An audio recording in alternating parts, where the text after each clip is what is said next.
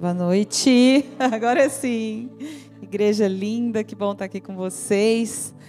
Hoje eu vim para compartilhar um pouco da palavra. A gente está nesse mês aí do Experimente Atos. Que é isso, Experimente Atos. Cada domingo, é, nos nossos encontros, as pregações têm sido é, temas que são matérias da Atos, né? Cada dia um dos professores está trazendo. E no, na última semana, o pastor Hélio vem para fechar com chave de ouro. E por que, que nós estamos fazendo isso? Porque nós queremos que aqueles que ainda não fizeram possam experimentar um pouco, possa ter esse, esse gostinho do que, que é Atos, tá? E que seja plantado isso no coração de vocês. São temas diferentes a cada semana, a cada domingo. Normalmente aulas que os professores, é, temas de matérias que os professores que estão pregando dão essa matéria, tá? Então é para vocês experimentarem e para que seja semeado isso no coração de vocês. É o Espírito Santo quem convence. Eu espero que nessa noite ele, ele convença muitas pessoas aqui. Ele nos convence e é para o nosso próprio bem, é para o nosso crescimento, para o nosso amadurecimento. Vocês podem conversar com todos os alunos que fizeram. Os testemunhos são sempre muito positivos, tá? Então a gente está empenhado nisso aí para trazer para vocês durante esse mês, até o dia 10 de março, todos os domingos são pregações, mas são temas que são estudados na escola Atos, tá? Aqueles que não fizeram. Se estiverem em dúvida, coloque isso diante de Deus. Eu já sei a resposta de Deus. Eu já sei. Mas coloque isso diante de Deus, porque às vezes a gente tem obstáculo com mudanças na nossa vida. Mas toda segunda-feira, mas como eu vou fazer? Será que eu vou conseguir? E às vezes a gente para por aí e, e, não toma essa decisão. E aqueles que tomam essa decisão, depois eles falam, depois que termina, e agora? O que, eu vou fazer com a minha segunda-feira? Porque eu entreguei para o Senhor, eu investi isso na minha vida, e agora terminou e quer mais. Porque é muito bom. Os que já fizeram, estou mentindo? não, né? Eu só queria pedir ao pessoal, se vocês puderem só tirar essa, essa, essa luz, ou mudar um pouquinho ela. Que ai, muito obrigada. Só para eu conseguir ler. Gente, esse é o tema Princípios de Deus para a Família que nós vamos falar hoje. É uma matéria da Atos do segundo ano e é algo assim super importante e ao mesmo tempo complexo de se falar porque é muito sobre comportamento. É muito comportamental e a gente entra em assuntos muito profundos, né, na vida de cada um, das nossas vidas do dia a dia, mas é muito importante. E é interessante porque quando eu estava preparando, é, compilando coisas da, da, que são da matéria, e vocês vão ver que são versículos, que são assuntos que todos vocês conhecem. Eu falei, Senhor, são coisas conhecidas por todos, todo mundo conhece. Honra teu pai e tua mãe, é, maridos, amem suas esposas. Eles falam, já ouvi tanto isso. Só que é tão interessante, nós precisamos revisitar, refletir, reanalisar, reforçar isso em nós, porque essas coisas que parecem tão óbvias, tão comuns para nós, estão sofrendo tanto ataque do mundo. Aquelas, aquelas, aqueles princípios que para nós já são tão profundos, tão arraigados, tá, tão, tão certos nas nossas vidas, eles têm sofrido tanto ataque do mundo que é assustador. Todos os princípios para a família têm sofrido ataques terríveis. E a gente, se a gente analisar um pouquinho, você percebe que tem uma agenda. Algumas pessoas dizem, ah, é partido político, é isso, é aquilo. Para mim é uma agenda maligna, mundial, contra a família. A gente percebe em alguns países, eu, eu ouvi notícias, por exemplo, do Japão, que as mulheres não querem mais casar. Em muitos outros lugares, as mulheres não querem mais ter filhos, e agora as mulheres não querem mais se casar. Então, assim, é, é essa, essa mentalidade, essa ideologia para mudar o que Deus colocou como família. Então, nós precisamos revisitar esses princípios que podem parecer tão óbvios. Ah, eu já ouvi isso. Nós precisamos revisitar e reforçar, porque tem sofrido ataque. É como se o óbvio começasse a ser questionado. E é isso que está acontecendo. Ataques. E se isso realmente acontecer, as mulheres não querem mais se casar, não querem mais ter filhos, as crianças que nós temos estão sendo atacadas. E aí? Aquilo que Deus colocou desde o princípio para nós andarmos nesses princípios. Se tudo isso está sendo atacado para que seja quebrado, Nós, como igreja, o que, que nós vamos fazer? Ah, mas isso é do século passado. Ah, mas isso agora mudou. Princípios são imutáveis. As regras podem mudar. Antigamente não tinha igreja dessa cor. As regras podem mudar, não tem problema. Daqui cinco anos está usando, sei lá, amarelo. Não tem menor problema. Agora, princípios não mudam. Princípios são princípios. Por isso que eles são fundamentos. Tem que ser como uma estaca. Nós colocamos aquilo dentro de nós e não deixamos que saia. Tá? Por isso que nós vamos revisitar isso. Por mais que pareça, ah, já sei, já sei. Nós vamos revisitar e reforçar isso dentro de cada um de nós. Amém? Então, bora lá para a aula. a, intenção aqui, eu falei que eu quero que vocês se convençam da importância da escola Atos, mas também nessa noite saiam daqui amando mais sua família. Aqueles que estão em família, que sintam vontade de abraçar a sua família, que, que sintam vontade de estar perto, que sintam vontade de investir tempo com a família, que é o bem mais precioso que o Senhor nos deu aqui. Amém? Então eu coloquei aí, família é propósito de Deus, lute pela sua família. Tá? Nós vamos tratar de algumas coisas que são comportamentais, mas eu não vou me, não vou me ater muito a isso. Quem quiser mais na Atos, por favor, e por que, que eu não vou me ater? Porque assim, a Bíblia ela não traz um manual de instruções detalhado, apesar de que a gente queria, gostaria, né? Quem se casar, quem tem uma personalidade assim, ah, é um fleumático, se casou com um colérico, faz assim. Quem a Bíblia não fala isso. Não nos dá detalhes. Depois que nós tivemos filhos, eu falei, nossa, podia ter um manual de instruções, né?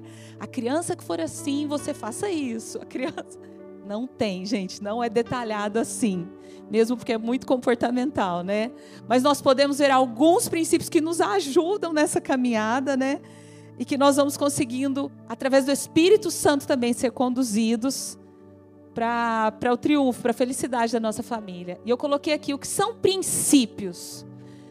Princípios são verdades, valores, juízos fundamentais, tá? É um fundamento ali. Eles servem de alicerce, fundamentam caráter e conduta. Serve de alicerce. Eu não saio daquele princípio. Por isso que nós vamos falar sobre essas coisas hoje. De forma geral, princípios. Nós temos assim fora princípios da física, princípio de contabilidade, que norteiam o estudo daquela matéria. Né? Então, aqui para nós é o nosso alicerce. Vai fundamentar o nosso caráter e as nossas atitudes. Para nós cristãos, esses princípios são bíblicos. E normalmente eles são contrários à cultura do mundo. Quando a gente fala mundo, antigamente eu achava que mundo eram as pessoas que não eram da igreja. Então eu pensava, mundo são os outros, tem nós e. Não é isso que a Bíblia fala. O mundo é esse sistema caído a Bíblia diz que o mundo jaz no maligno, é esse sistema, essa forma de viver, esse tudo é natural, tudo pode, o que que tem? Se você está feliz, tudo bem, se a sua consciência não te condena, faz o que só. É isso, é a vibe desse mundo, é a onda desse mundo, é o jeito de viver, é o sistema. E é por isso que nós precisamos tanto estudar aquilo que já parece óbvio, porque nós precisamos revisitar para perceber que está contrário. Que o nosso mundo está andando de forma contrária àquilo que a palavra de Deus nos ensina. E cabe a cada um escolher. O que, que você vai escolher?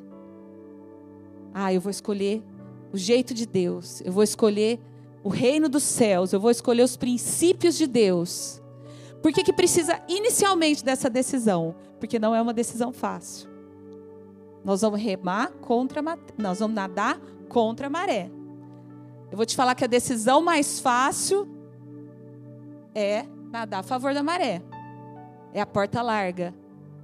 Mas é para os corajosos aqui. Aqueles que são cristãos são corajosos. Então a gente precisa cada vez mais detectar aquilo que não é de acordo com os princípios do Senhor. Então, isso aí são os princípios. Eu coloquei alguns princípios, nós podemos pegar muitos outros, peguei alguns base para nortear como que nós vamos viver em família. Então é necessário o princípio do amor, do perdão. Perdão como princípio, sim. A gente saber que para viver em família nós precisamos das segundas, terceiras, quartas e quantas chances for necessário. Autoridade, justiça, perseverança, o serviço, né, a mordomia. Mas nós não vamos nos aprofundar em tudo. Hoje eu quero me aprofundar nesses três princípios: honra, fidelidade e santidade. Nós vamos nos aprofundar de forma separada, mas os dois se misturam muito. Eles são muito próximos e se misturam muito. Mas nós vamos ver características de cada um. Antes de entrar propriamente neles, eu queria colocar algumas coisas que são, eu não coloquei aqui como princípio, coloquei como instruções bíblicas. Aqui, com 40 minutos, talvez alguma coisa assim, nós não vamos conseguir entrar em, to, em tudo. Então eu quero só citar, quero colocar por cima tá? E me aprofundar só naqueles três princípios, para a gente refletir um pouco mais. Mas na aula, tá vendo que essa é a intenção. Mas na aula, a gente aprofunda em tudo isso, a gente esmiuça. Sabe o que é legal da aula? Aqui não dá para ninguém perguntar. Então, se eu falar alguma coisa aqui que você não concorda, não tem como, vocês vão ouvir, eu estou falando aqui. Na aula, sim. Você pode levantar a mão, perguntar. Mas como que é isso? Eu não consigo entender isso. Como que é aquilo? Na aula a gente consegue fazer isso.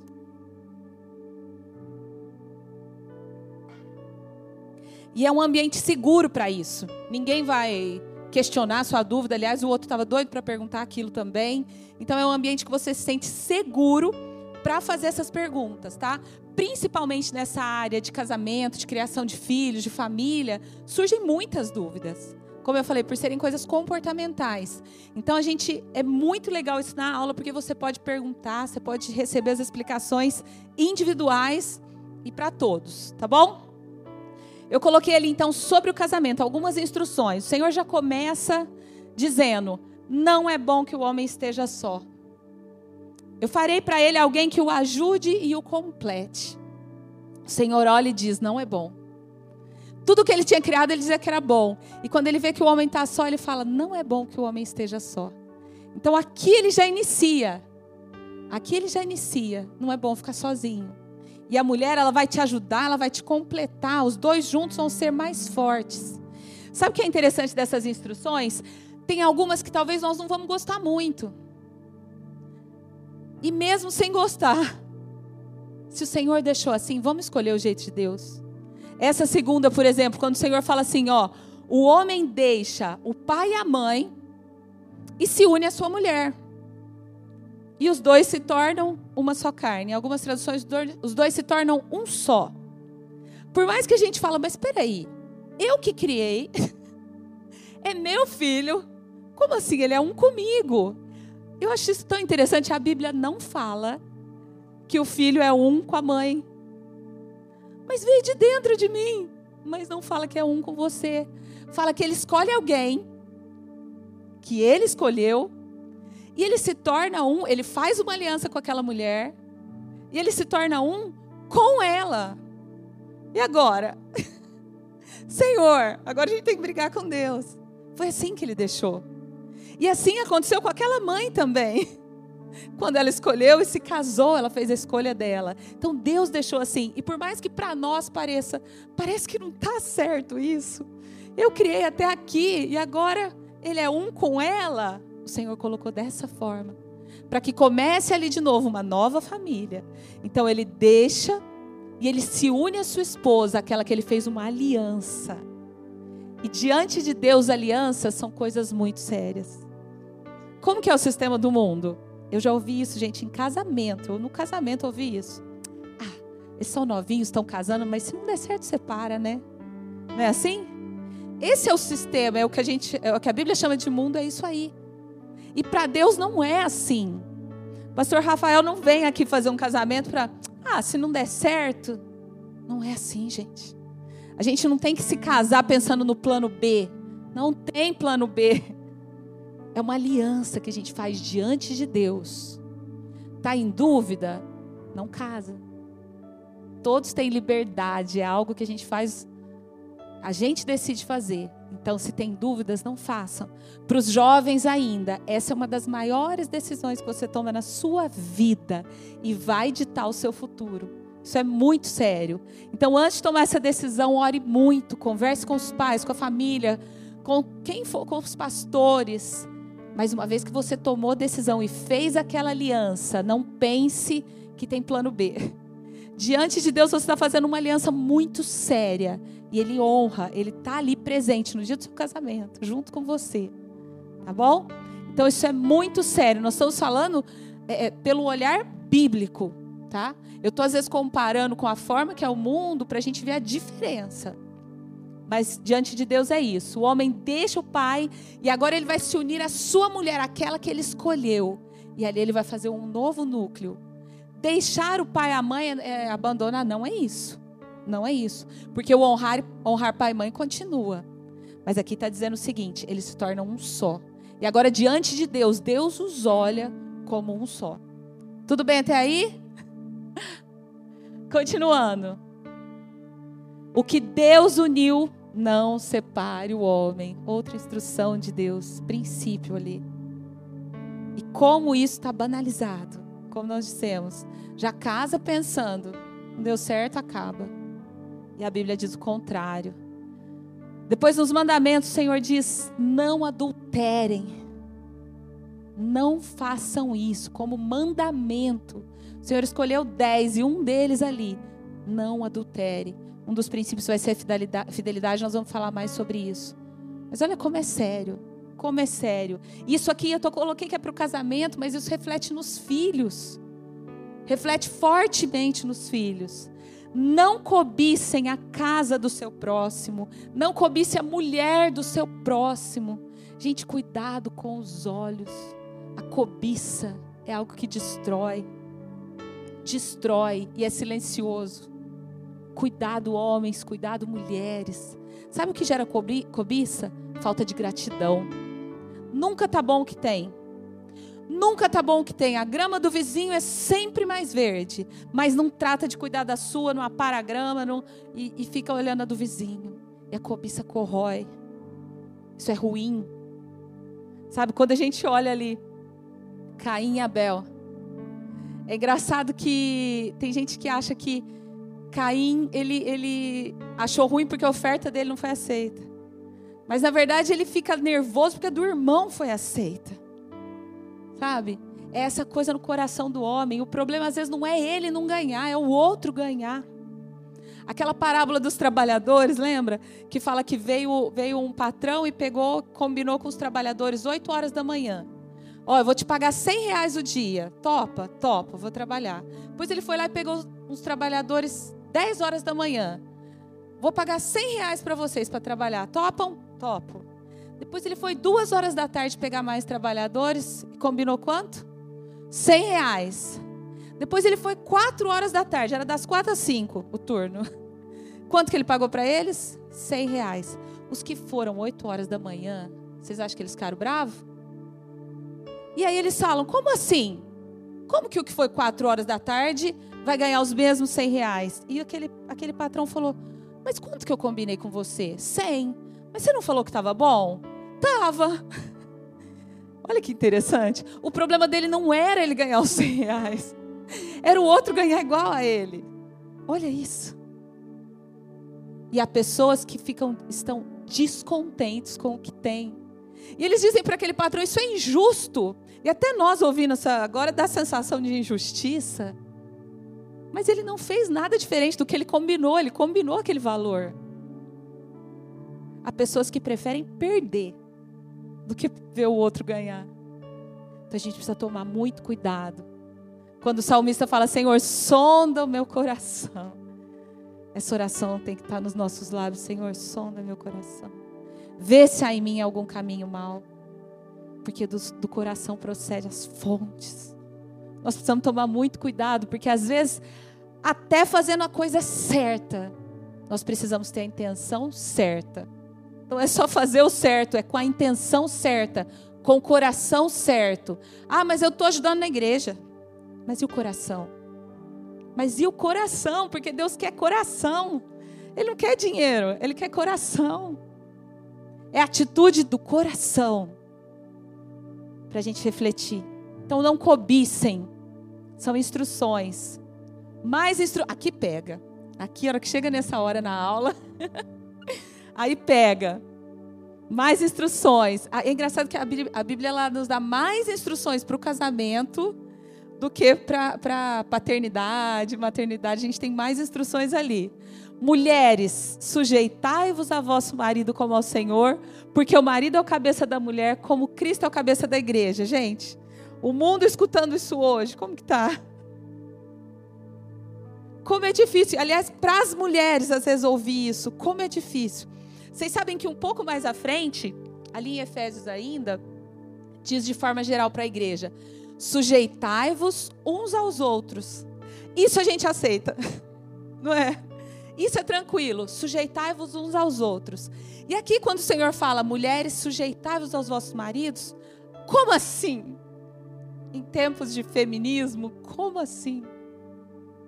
E quando a gente vai estudar isso mais a fundo, a gente se aprofunda, a gente percebe um cuidado de Deus com as mulheres. Porque quando a gente vê de primeira, assim, parece que está falando sobre importância.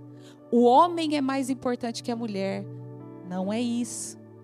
Não está falando de importância. Aliás, aliás, se a gente for bem a fundo, quando fala para os homens amarem as suas mulheres como Cristo amou a igreja e se entregou, morreu por ela, eu começo a pensar se não é o contrário, porque assim, a gente começa a entender, se entrar um ladrão, eu uso esse exemplo para os alunos, se entrar um ladrão na casa,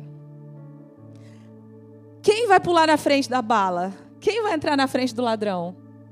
Se for a mulher, gente, tá estranho.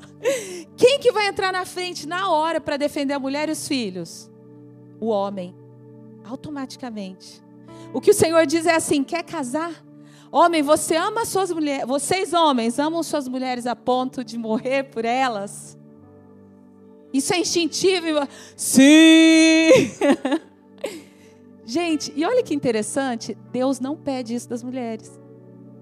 Ele não fala isso das mulheres. Não é sobre importância, mas se fosse sobre importância, me parece aí que ele deixa o homem morrer e a mulher não. Se fosse sobre importância, não parece? Ele está falando assim: se for para alguém morrer, é o homem. A gente não vê a mulher pulando na frente, o homem lá no cantinho. Não é assim. E não é nem instintivo isso. O homem quer proteger a sua família com a própria vida. Isso é natural do homem. E é isso que o Senhor pede mesmo. Maridos, amem a ponto de darem a sua vida. E, é, e você doa como Jesus, voluntariamente.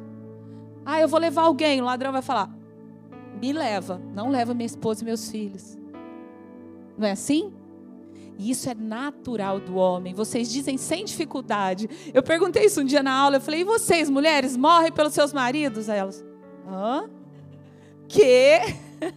Porque não é natural isso. Se eu perguntar pelos filhos, sim. Nossa, na hora. Mas pelo marido? Hã? Como assim? Por quê? Porque o Senhor nos fez diferentes. Não adianta. O Senhor nos fez diferentes fisicamente, emocionalmente, estrutura de pensamento, é tudo diferente. A mulher ela vai no detalhezinho do detalhezinho, o homem vê o todo, e tudo isso tem propósito, gente. Não adianta dizer que nós somos iguais, nós somos iguais em importância para Deus, mas somos diferentes em características. Somos muito diferentes. E isso é muito bom porque a gente vê uma completude. A gente vê que no casamento isso se completa e se aperfeiçoa. Deus fez assim. Ah, mas hoje em dia Deus fez assim. E é melhor para nós nós nos voltarmos para o que Deus fez, para os princípios dele, ainda que sejam quadrados, antiquados para esse mundo. Nós escolhemos o jeito de Deus. Vamos criar uma hashtag. Nós escolhemos o jeito de Deus. Então, gente, quando fala dessa submissão, Deus, ele coloca o amor do homem pela mulher tão alto que esse se sujeitar é algo em amor. A gente ouviu esses dias uma pastora falando, eu achei super interessante. Ela falou: olha, quando fala, algumas pessoas dizem, né, submissão, é que os dois estão debaixo da mesma missão. E ela falou: e a gente sempre pensa que é assim. O marido está aqui, a mulher está aqui. E na verdade é assim. O marido está à frente, protegendo e cuidando. O marido é o escudo, ele vai levar a, as broncas. Se for, é como se ele dissesse: se for para alguém sofrer, que seja eu. Foi isso que Jesus fez. Não é? O Senhor ele coloca a igreja, ele pega, ele pega a mesma figura do casamento, marido e mulher. Ele é o noivo e a igreja é a noiva. E ele se coloca à frente. Olha, a igreja pecou, cai. A igreja não, né? Era, era o homem ali ainda. E ele é o escudo. Ele fala: que caia sobre mim, que caia sobre mim o peso. Tudo ficou sobre ele, ele nos protegeu. E a me... olha que sério isso, é a mesma figura que ele coloca para o marido.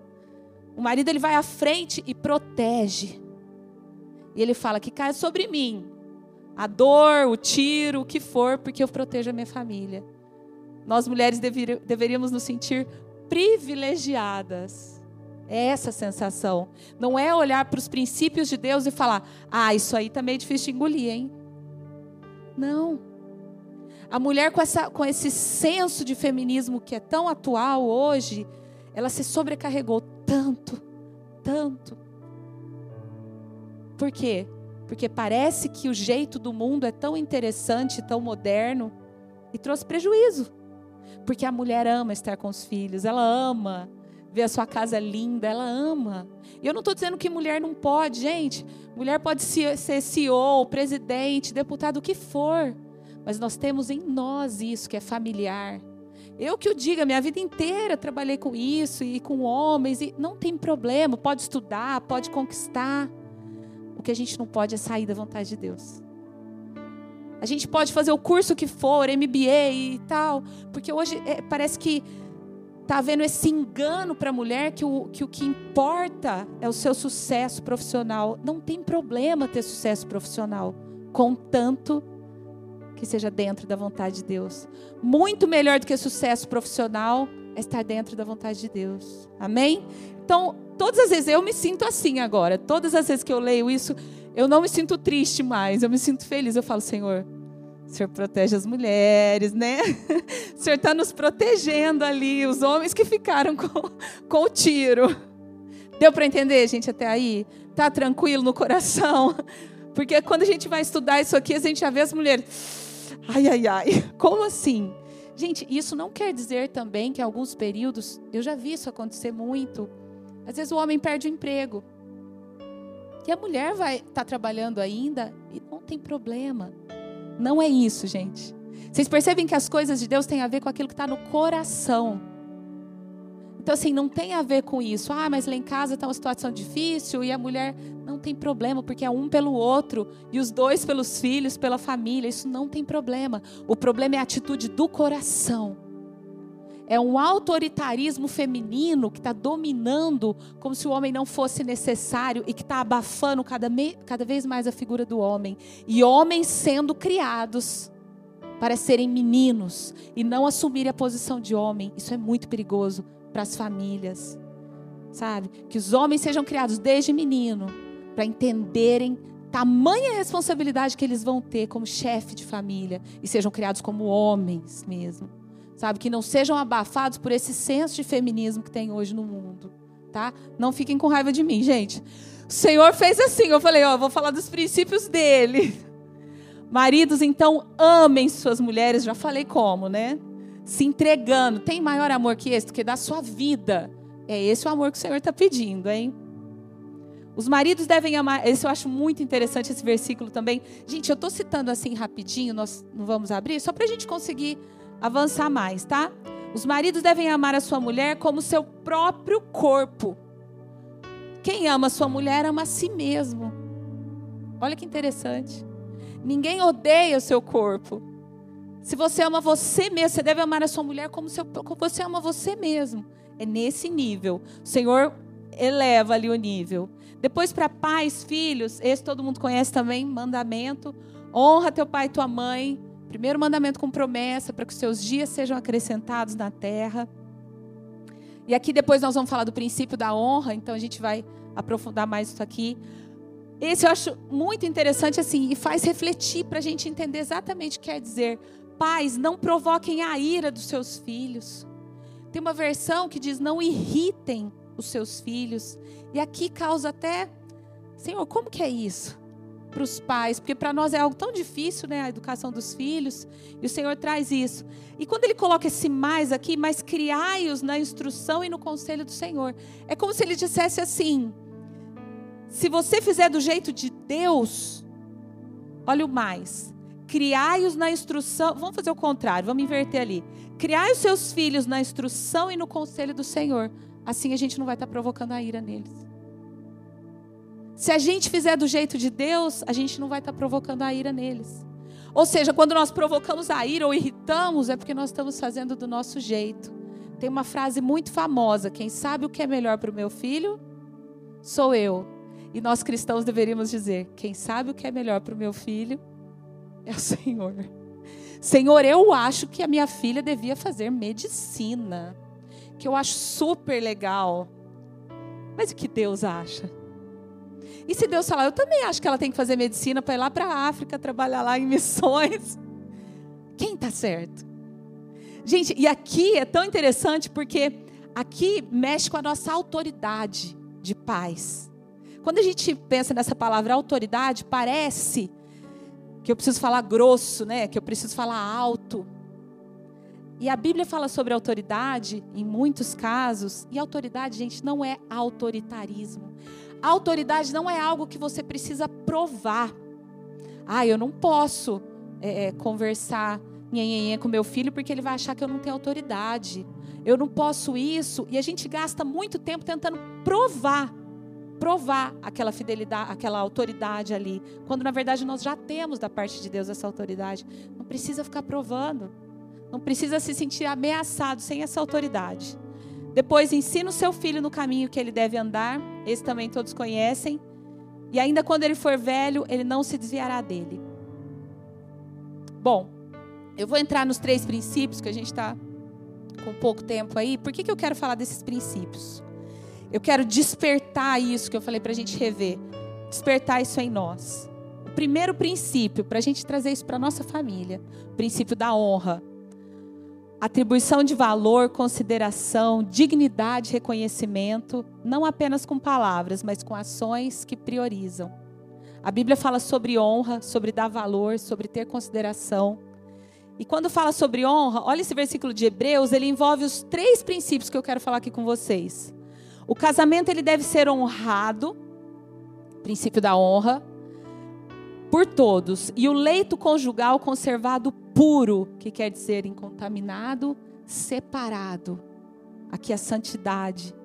Pois Deus julgará os imorais e os adúlteros, que são os infiéis. Aqui a gente vê o princípio da fidelidade, que é os três que eu quero falar com vocês.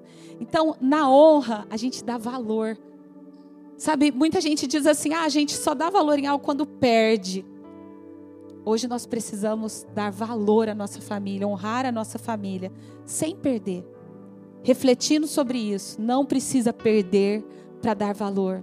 Não precisa perder para honrar, nós podemos refletir sobre o valor que tem. Porque quando nós entendemos o valor que a nossa família tem, nós não vamos ficar jogando, nós não vamos ficar correndo risco de perder, porque nós sabemos o valor. O Rafa sempre fala, né? Ninguém pode honrar aquilo que não valoriza. Então a honra tem a ver com dar valor, para saber quanto custa a sua família. Pastor Josué Gonçalves que fala muito isso, né? Nenhum sucesso profissional, ele é um pastor de família, vale o fracasso de uma família. Ah, mas eu estou muito bem e nenhum sucesso profissional vale o fracasso de uma família. Dê valor à sua família. Quanto custa? Não tem, não tem. Não tem nada. Se for preciso rejeitar propostas de trabalho muito boas por causa da sua família, coloque isso diante de Deus. Porque a família vale mais. Então isso é um princípio de honra. Se alguém não cuida dos seus, especialmente dos da sua própria família, negou a fé, é pior que o descrente. Olha que sério, gente. Aquele que não dá valor, que não cuida dos seus, que não honra os seus, negou a fé. Isso é muito sério não é colocado como brincadeira. O segundo princípio, que eu quero falar um pouco mais com vocês, tá aí sobre fidelidade.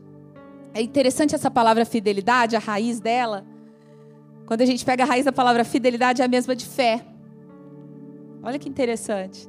E o pastor Hélio, ele, na escola Atos também, ele explica sobre fé, que quando a gente começa a estudar sobre fé e fala fé pequena, homens de pequena fé, a gente imagina que eles têm uma fé desse tamanhozinho. Aí o Lu tem uma fé desse tamanho, maior, de uma bola de futebol. E a gente acha que é assim. E aí o pastor ele vem explicar para a gente que a questão da fé é que o Senhor pede que nós não sejamos homens de pequena fé, de curta duração.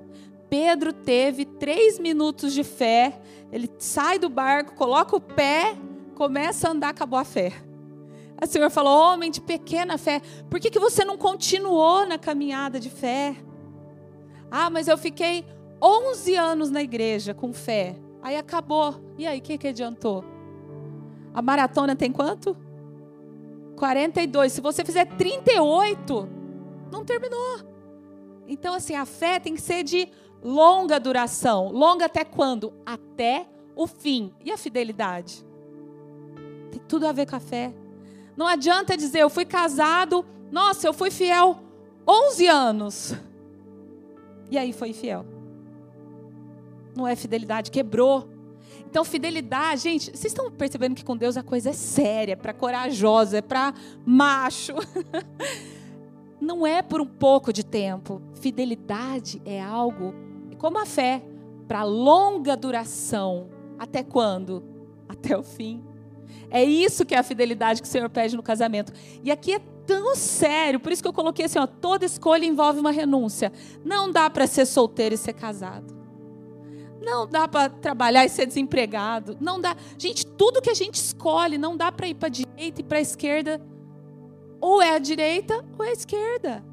Escolher uma coisa, você tem que renunciar a outra. Concordam? Escolher uma esposa, o que, que você está fazendo? Renunciando todas as outras. Ah, mas eu não queria assim. mas é assim que é. Esse é o princípio.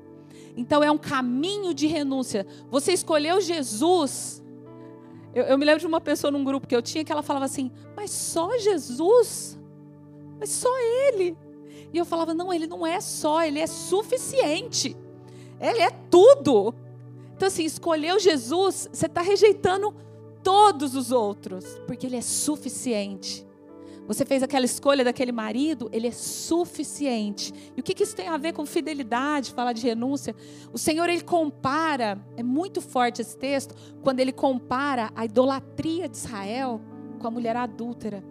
Ele fala que Israel era como aquela mulher adúltera, que o seu marido não era suficiente para ela. Ela precisava sair procurando outros homens. Olha que forte isso. Ele estava falando a respeito dele, que ele, como Deus, não era suficiente para eles. E eles saíam procurando outros deuses. Então, quando você fala de fidelidade, você vê que o Senhor falando ali de idolatria é infidelidade. E ele compara com o casamento também. Que é a mulher adúltera que procurou outros porque o seu marido não era suficiente, ou o contrário, o homem adúltero que procura outras mulheres porque ele está falando, você não é suficiente. E o Senhor odeia. Isso é infidelidade. Gente, é sério. É muito sério, não é brincadeira, tá? Então toda escolha envolve uma renúncia. Escolheu, você está renunciando a algo. Ah, eu não quero renunciar. Não tem como. Porque não escolher também é escolher. Você escolhe não escolher, você escolhe ficar parado, não fazer nada. Isso também é uma escolha. Gente, pode não ser agradável para os ouvidos, mas eu quero que vocês saiam daqui refletindo sobre essas coisas, porque tem a ver com a nossa família, com o bem mais precioso que o Senhor nos dá nessa terra. Tá? Então eu quero que vocês saiam refletindo, mesmo que vocês fiquem com um pouquinho de raiva de mim. Provérbios, olha que interessante.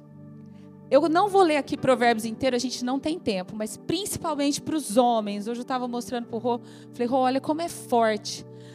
Provérbios 5, eu queria que vocês lessem inteiro em casa, principalmente os homens, que fala assim: homens, por que, que vocês vão buscar a mulher adúltera? Não façam isso. Vocês vão perder seus bens. É um caminho de morte.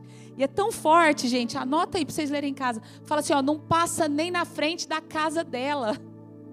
Olha isso. Corre.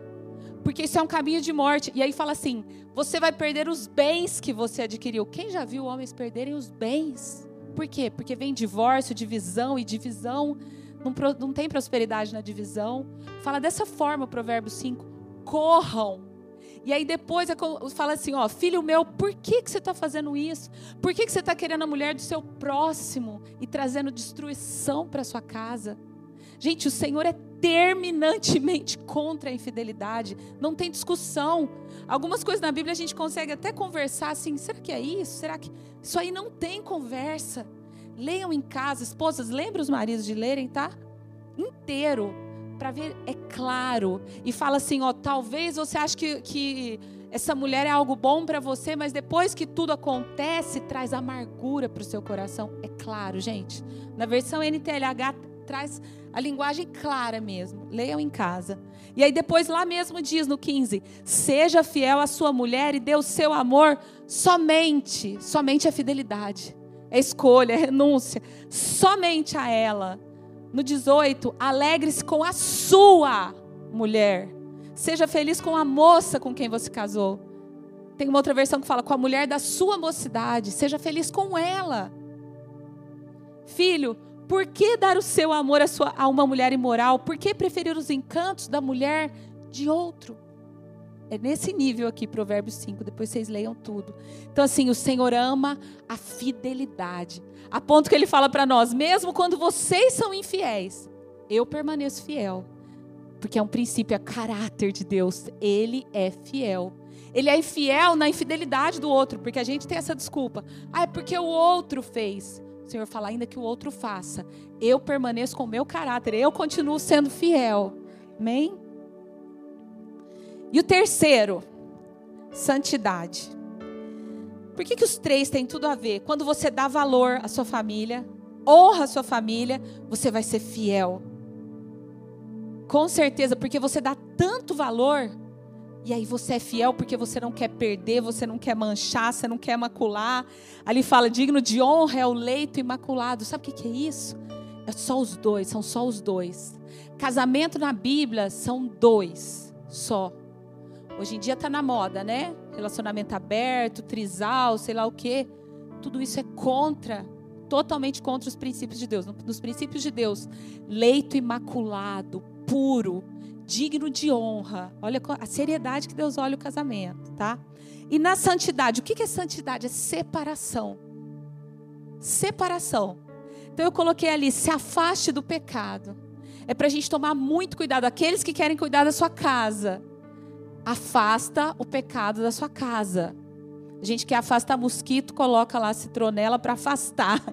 A gente precisa afastar o pecado de dentro da nossa casa. O pecado é sério. Acho que é o Billy Graham que ele fala. Ele fala assim: olha, gente, por que, que o ser humano peca? Porque o pecado promete. O pecado ele engana e ele promete. Por isso que o ser humano peca. Lá em 2 Samuel, eu ia ler também, mas é, eu vou, vou só contar a historinha rapidinho para vocês. É muito forte, já que nós estamos falando de coisas fortes. Diz que Davi, ele tinha uma filha chamada Tamar e tinha um filho chamado Aminon. E eles eram meio irmãos. E esse filho, é muito forte isso. É, depois vocês leem a história toda também. Esse filho se apaixonou pra, pela meia-irmã. E diz que era uma coisa tão séria que ele chega a adoecer de amor pela meia-irmã. Isso era errado. É incesto, é errado até hoje. E ele, ele, as pessoas perguntam: o que está acontecendo com você? E ele fala: eu estou doente de tanto amor pela minha irmã Tamar. E diz que um dia ele ouve um conselho de um primo, muito amigo, e fala para ele: "Ai, o que que tem? Qual o problema? Finge que está doente e fala para ela vir aqui fazer comida para você". E aí pronto, você faz a coisa acontecer. E ele gostou da ideia. Porque alegrou, né? Era o que os ouvidos dele precisavam ouvir. E ele pega e o pai dele vai visitar ele, Davi, que era o rei. E ele fala: "O que você tem? Eu tô doente, pai. Manda minha irmã para fazer comida para mim". E o Davi, que eu não sei onde estava, que não estava vendo nada que estava acontecendo na casa dele, manda a menina. E ele violenta a irmã dele. E é tão interessante porque fala assim que a hora que aquilo tudo acabou ali, ele olha para ela e sente repulsa. Olha isso. Aquele que estava ardendo em amor, sofrendo, estava doente, de paixão porque queria ela para ele, sabe? E isso é uma coisa tão, tão é, é tão séria do pecado, porque faz a pessoa acreditar, eu desejo, eu posso ter o que eu desejo. É daí que vem o roubo. Eu quero, eu não tenho, eu desejo, eu vou lá e pego. A cobiça, da mesma forma. Então, eu sou filho do rei, eu quero isso, o que, que eu vou fazer? Eu vou lá e pego. E ele faz isso, só que diz que na hora que acaba ali, que ele violenta ela, diz que ele olha para ela e sente repulsa. E expulsa ela. E ela fala para ele: você está fazendo pior ainda do que você já fez comigo. E ele fala: sai da minha frente. Por que, que eu quis trazer esse quadro para vocês? Gente, Denise, mas Deus não perdoa pecados? Perdoa. Ele perdoa. Só que o pecado traz consequência. Sabe? Você dá um calote em alguém. Perdão, Senhor Jesus. O Senhor me perdoa? Perdoa. Mas você continua devendo a pessoa. Você faz uma coisa errada, o Senhor te perdoa, mas a justiça, você vai continuar respondendo para a justiça. Então, o pecado ele traz consequências, gente, por isso que é muito sério. Por isso que a gente precisa denunciar o pecado. A Bíblia manda a gente denunciar. Sabe o que é denunciar? Trazer a luz para a gente enxergar o quanto ele engana. Aquele filho lá do rei, Davi, segundo o coração de Deus, tudo, estava sendo enganado por um sentimento. Ele achou que ele precisava daquilo, que ele não ia conseguir viver, ele estava doente. E quando ele consegue aquilo, o que, que acontece? Ele fica pior. Então, quando o Billy Graham fala, o homem peca porque o pecado promete, só que ele não paga. Ele paga com morte. É muito sério. Gente, o que a gente vê de, de, de homens, um dia, esses dias eu vi um vídeo, dá vontade de chorar junto. Um, um homem, um moço falando assim: Olha, estou indo deixar os meus filhos em casa. Ele fala assim no vídeo: Gente, não faz igual eu fiz, não. Por causa de, de, de uma noite, perdi minha esposa. Agora eu queria estar lá com os meus filhos, eu tenho que devolver eles, não posso ficar com eles, por causa de um erro meu. E ele, ele dizendo no vídeo: Por causa de uma bobeira minha, por causa de cinco minutos, por causa de uma noite. É muito sério. E sabe por que é sério? Nós temos o Espírito Santo dentro de nós para nos ajudar. Para nos ajudar, para nos fortalecer. Ah, mas a carne é fraca. Isso não é desculpa. Carne é fraca é aviso, é alerta. O espírito tem que estar forte. Já que a carne é fraca, cuidado. Não é para brincar, é para correr. Tá? Então se afaste do pecado, afaste o pecado de dentro da sua casa, não brinca. Quando o Senhor fala, homem, não passa nem na porta, sai correndo. Que a gente faça isso com as outras coisas também. A qualquer sinal de mácula, de pecado dentro da nossa casa, tira. Ah, mas eu vou assistir porque é bonito. Para quê? Não vai trazer nada. Não vai trazer nada de bom.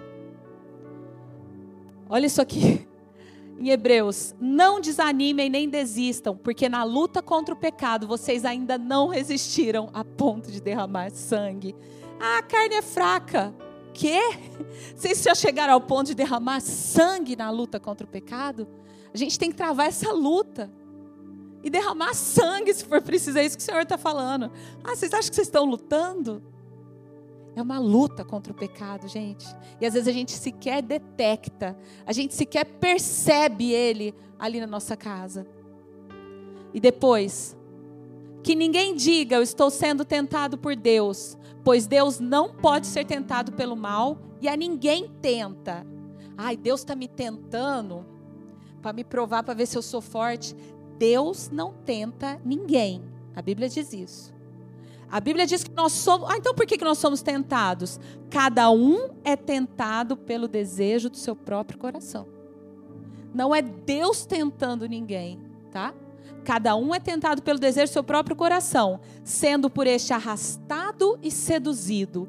Então, esse desejo tendo sido concebido, dá a luz ao pecado, e o pecado, uma vez consumado, gera morte.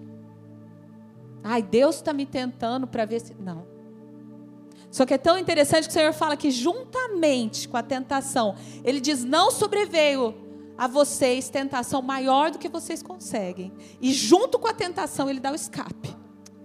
Ele dá o escape. Então a tentação, gente, não é não é algo espiritual. Ah, eu estou sendo tentado. Não, é segundo o desejo do coração de cada um. E é aí que nós temos que tomar cuidado. Só que Deus está ali junto com a tentação. Ele não deixa que seja maior do que a gente aguenta. E Ele dá o escape. Quando eu, quando eu leio tudo isso, sabe? Quando eu vejo isso, eu percebo a responsabilidade que nós temos. Vamos ficar de pé. Eu percebo a responsabilidade que nós temos, gente. Sabe, imagina Davi, era um homem que tinha comunhão? Tinha comunhão. E olha o que estava acontecendo dentro da casa dele. Sabe o que acontece depois que esse irmão violenta a meia-irmã? Absalão, que era irmão dela, espera dois anos com ódio no coração e vai e mata Aminon. Então, na casa de Davi, além do incesto, do estupro, virou assassinato. Olha isso. Um homem que tinha comunhão com Deus e que os olhos dele estavam fechados. O que será que ele estava fazendo? Nessa hora que ele não estava vendo o que estava acontecendo. Que o Senhor tenha misericórdia de nós. Que o Senhor nos deixe em vigia, uma torre de vigia, um alerta. Gente, as famílias estão sendo atacadas. Famílias com filhos, famílias de casais, famílias como for, estão sendo atacadas adolescentes sendo atacados. Esses dias ouvi de uma, de uma irmã da igreja, ela falou, Denise, classes inteiras de adolescentes tomando remédio controlado, forte, com 15 anos. Ela falou, não, não é 20%, 30% da classe, a classe inteira tomando. Que está acontecendo, gente? Nós precisamos voltar lá, volta lá nos primórdios, volta lá nos princípios básicos. Nós falamos de coisas básicas aqui hoje. Gente, quando Caim, ele está com aquele ódio no coração, o Senhor fala para ele: Olha, o pecado está à sua porta. E aí ele fala: Eu vou tirar o pecado da porta para você? Ó, oh, eu construí outra porta, sai pela outra porta? Não. O Senhor fala: O pecado está à sua porta e cumpre a você dominá-lo, não é o outro. É de arrepiar. Cumpre a nós, cumpre a Davi cuidar da casa dele. Cumpria Davi ter visto o que estava acontecendo ali impedir um desastre nas nossas casas. Ah, mas só eu sou cristão na minha casa. Então, cumpre a você a responsabilidade. Vamos levantar as nossas mãos e a nossa oração hoje vai ser: Senhor, Senhor, como nós precisamos graça. Senhor, como nós precisamos sabedoria, Senhor. Deus, como nós precisamos poder, Senhor. Nós amamos a nossa família, nós honramos, nós damos valor, nós valorizamos a nossa família, Senhor. Como nós precisamos instrução, como nós precisamos revelação, Senhor, do alto. Quanta coisa debaixo dos nossos olhos e nós não estamos vendo. Nós não estamos notando, Senhor, por falta de comunhão, de revelação, de abrir de olhos. Abre os nossos olhos, Senhor. Deus, nós precisamos voltar para os teus princípios. Nós precisamos confiar nos seus princípios para andar neles como fundamento para as nossas vidas. Deus tem misericórdia de nós cada pai aqui, Senhor, cada mãe, cada irmão, Senhor, cada filho, Deus, cada noivo, noiva, namorado, Senhor, que seja a Sua graça, a Sua revelação. Nós precisamos do Teu poder, Senhor, desse abrir de olhos, para que o mundo, o jeito do mundo, Senhor, o sistema do mundo não entre dentro da nossa casa, que as nossas portas não estejam abertas, Senhor, para o sistema do mundo que nós fechemos as portas e janelas e blindemos o coração, para que somente os teus princípios possam reger as nossas decisões, os teus princípios regerem, Senhor, a nossa casa, a nossa família. Em nome de Jesus, Senhor.